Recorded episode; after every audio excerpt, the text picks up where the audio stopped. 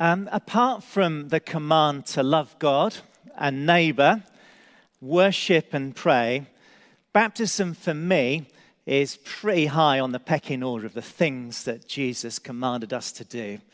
And I absolutely love it, whether it be baptizing children or baptizing adults. It just feels it, it, we're being faithful to what we commanded to do. And my prayer and a dream is there's just loads of that going on in this space. Jesus commands us in Matthew 28. He says, All authority in heaven and earth has been given to me, so go and uh, make disciples of all nations, baptizing them in the name of the Father, the Son, and the Holy Spirit, and then teaching, baptizing, and teaching. And it's a lifelong journey of discipleship as we learn and make mistakes and pick ourselves up, um, wanting to be, as God calls us to be, faithful witnesses. Now, um, I can't remember my own baptism. Can anyone else remember? Anyone remember their own baptism? Quite a few. I suspect you are the grown up ones. I was a baby. You'd have to use your imagination here. I looked really, really cute. And I had more hair, blonde hair than I have at the moment. I was dressed in a way that I'd be slightly uncomfortable. I know in this day and age you can get dressed in all sorts of different things, but I was in a white flowing robe and a dress. Um, but those prayers were prayed over me uh, by folks that loved me and loved the Lord and I felt no need at all to reaffirm those baptism vows with a lot of water, although some people have. I remember going to Israel, and there were a whole lot from uh, a church in Wellington that went. And they went into the, the Jordan River. They'd all been baptized before, but they thought they wanted to reaffirm their baptism vows near a place that Jesus had been baptized. And they were dunked they, people take this water and they think it's, it's a bit dirty for my liking. So I wasn't having any of that. But they were dunked in this water and they came up the other side affirming uh, their baptism. There was one lady, I went twice, and she was in her 80s. And we'd got into Jordan, which is nearer where the original place that we thought Jesus was baptized. And um, she'd never been baptized. And it sort of it was a heavy thing. She thought somehow she didn't quite, um, she wasn't part of the family. And can you imagine at that age, her giving her life to the Lord? What I'd like to say to you is it's never too early and it's never too late to be baptized. Um, in Ilkley, we used to have a convenient river um, that went past the River Wharfe. I'm not sure it works quite the same. Uh, where is it near here? Is it the Air Brook or whatever? That We've got a little brook. So we've had to make do um, with a paddling pool today. One of the um, most significant baptisms I can remember in my previous job was a guy, and he was on death's door and his wife wasn't that keen about him doing this whole Christian thing, but he was a very humble man. He did an Alpha course, commend the Alpha course, and I sat next to him. I might have told you this story before. And he, he didn't feel as though he was, this never happened to me before, but didn't feel he was worthy enough to have the vicar set next, next to him. Uh, but when you heard his story, like a faithful guy, um, who'd been really successful in business, and he had been a faithful Christian all his life. He was on the board of many uh, large companies. He was given any freeman of the City of London in the congregation today? I'm surprised. One, you're a freeman. Yeah, that, but uh, can you drive your sheep over Tower Bridge? You can.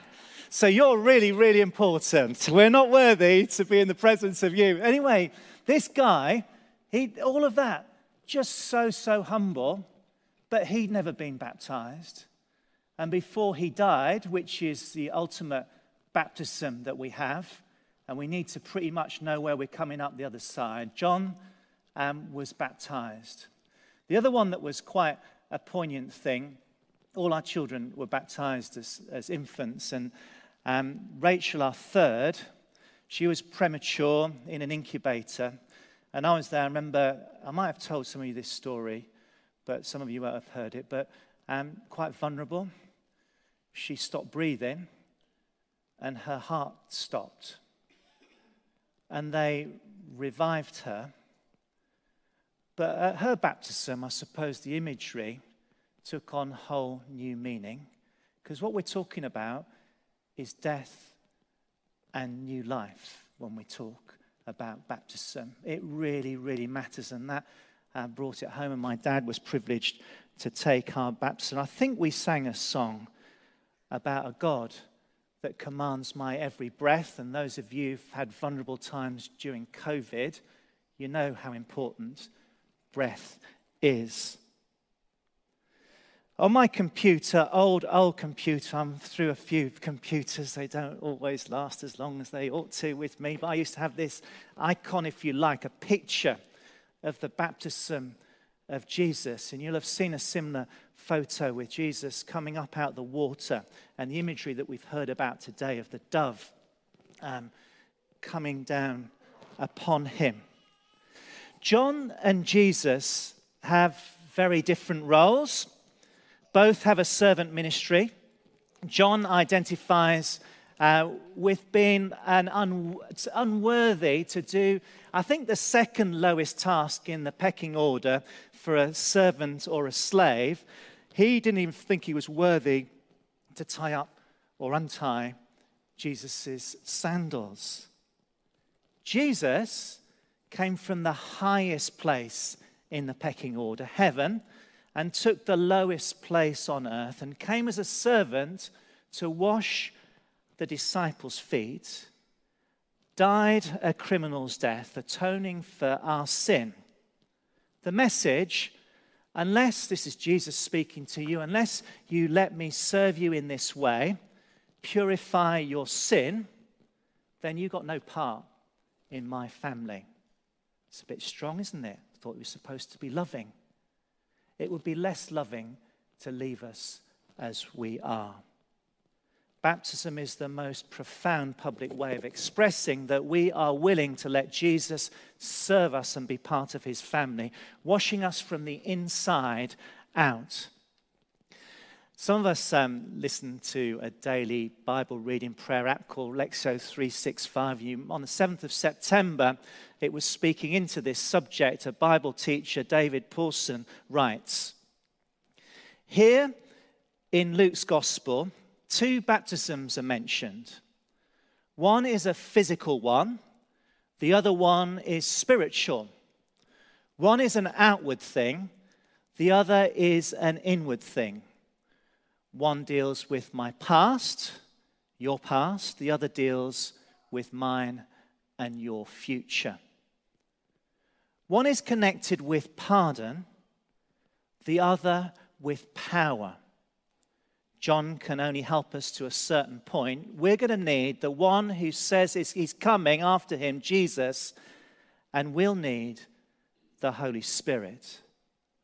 The Holy Spirit, a sign of new birth, born from above, but it's also a symbol of power for life and ministry.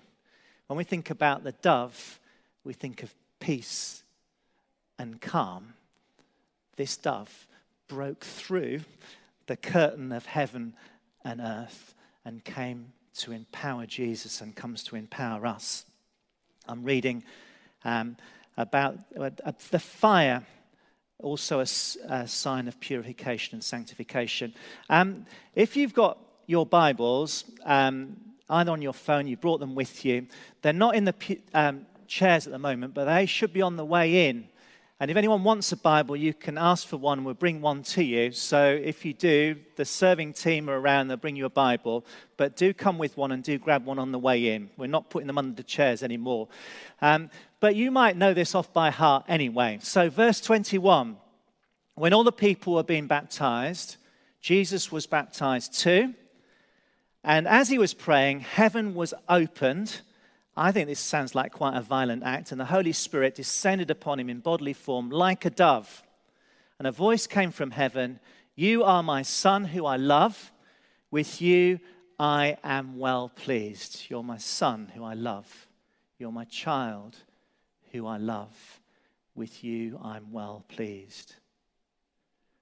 As Jesus was baptized, we find evidence of God, the Holy Trinity, Father, Son, and Holy Spirit. Jesus identifying with you, He identifies with you. The Holy Spirit to empower you, and God to love and affirm you. So, firstly, Jesus identifies with you. The incarnation of God, God coming in bodily form, in the flesh, like you and me. I get to speak on this in a few weeks, so I'll save a little bit for then. But he knows what it's like to be human, to feel pain, to experience joy, to know temptation, but unlike me and you, without sin.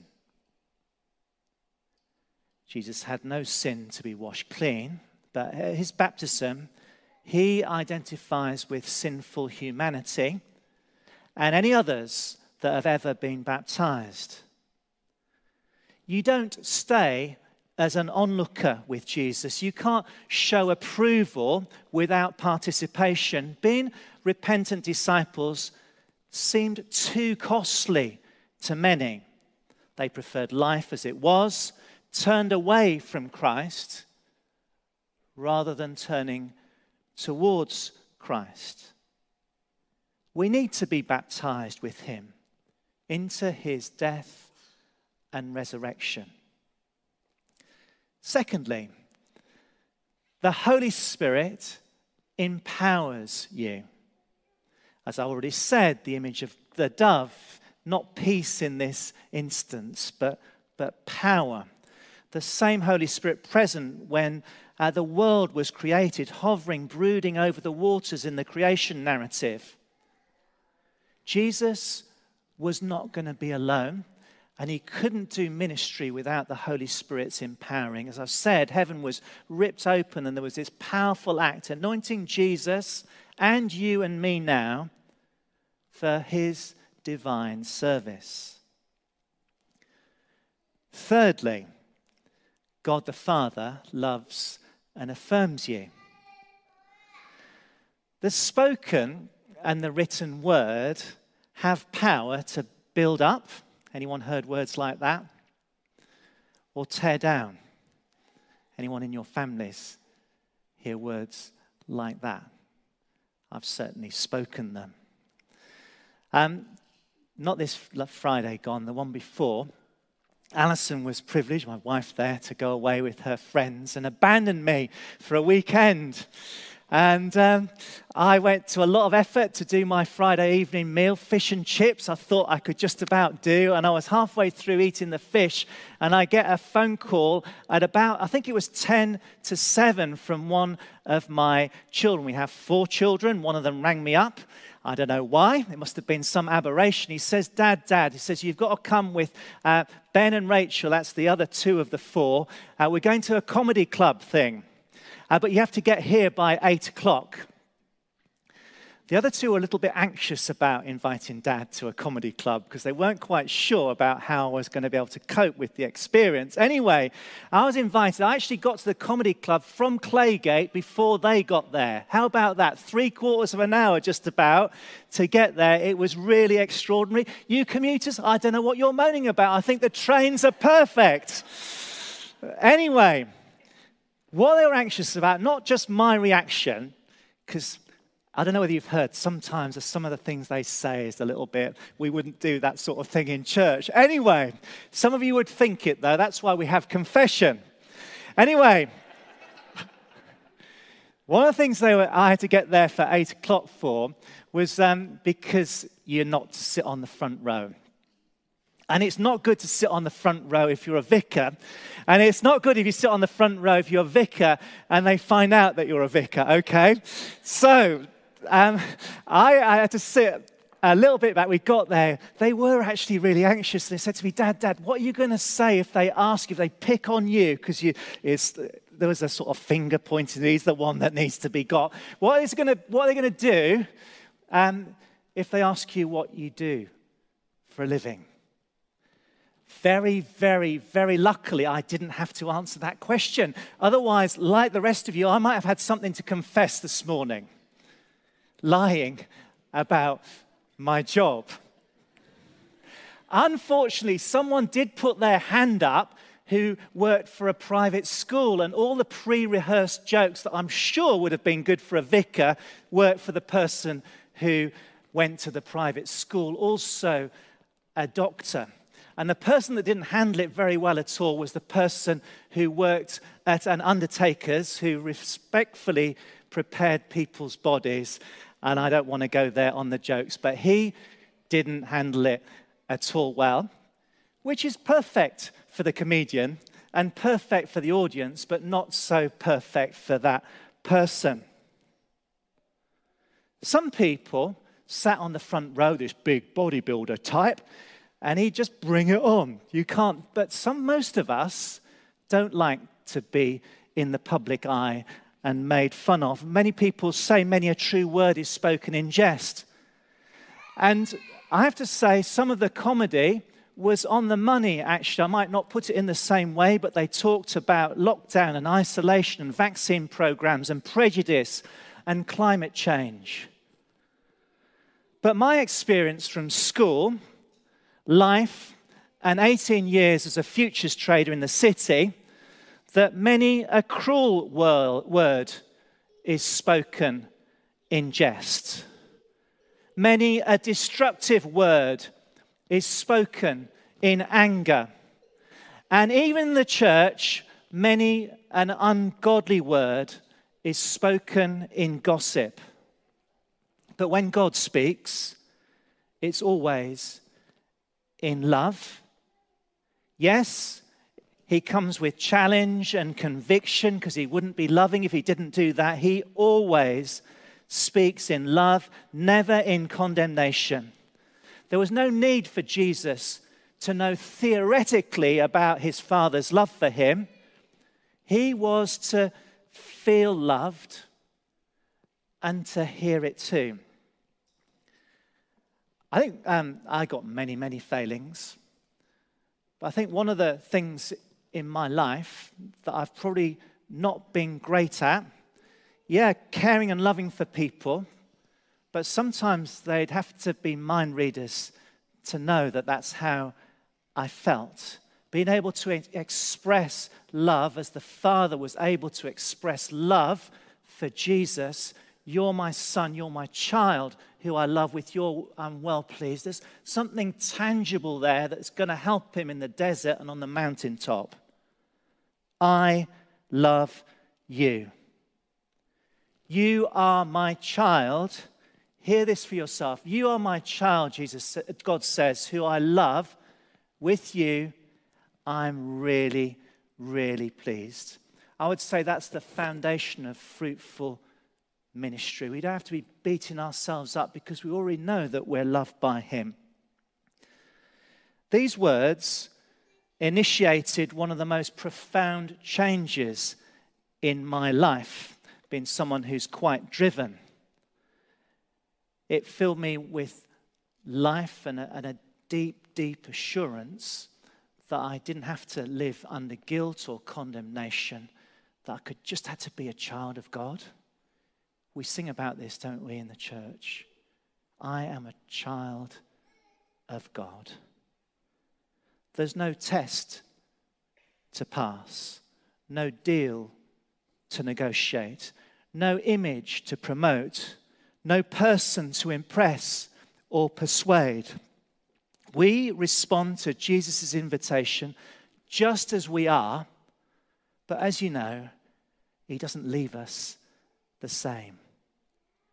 These words of love and affirmation are to be received by all baptized children of God.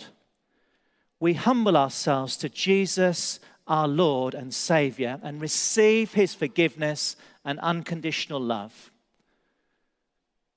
Whatever Jesus empowers you to do in mission and ministry, it's out of a position of knowing that you're already loved unconditionally.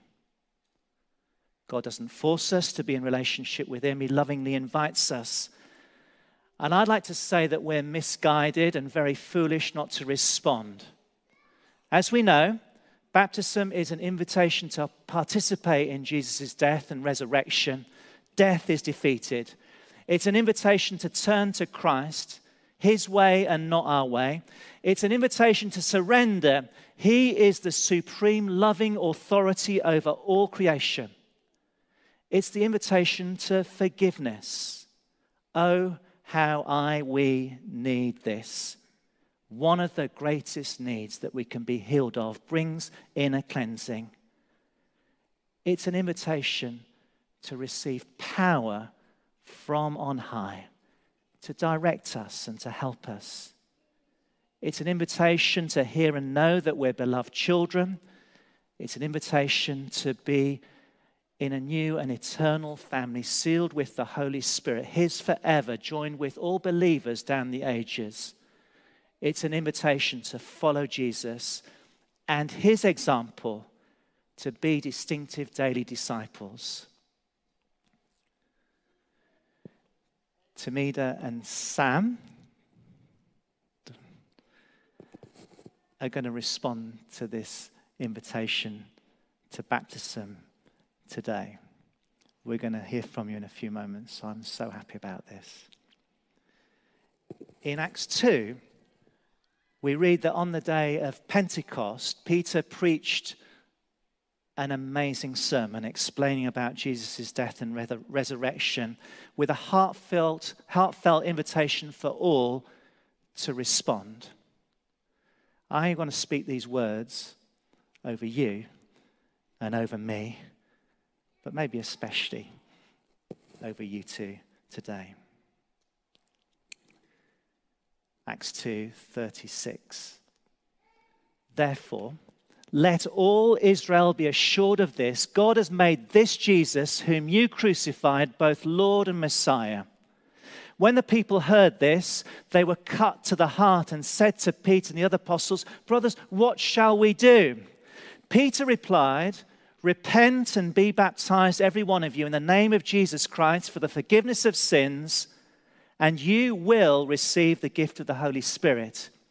The promise is for you and for your children, for all who are far off, for all whom the Lord will call. With this and many words, he warned them and pleaded with them. And now, us, save yourselves from this corrupt generation. Have you heard and responded to this invitation? Some of us had it done for us, and God has this covenant of love when we grown ups. We've just got to own it for ourselves. Regardless of how you came to faith, if you've come to faith, I want to ask you who is God calling you to extend his invitation to be baptized with Christ into the Father's love and the Holy Spirit's power.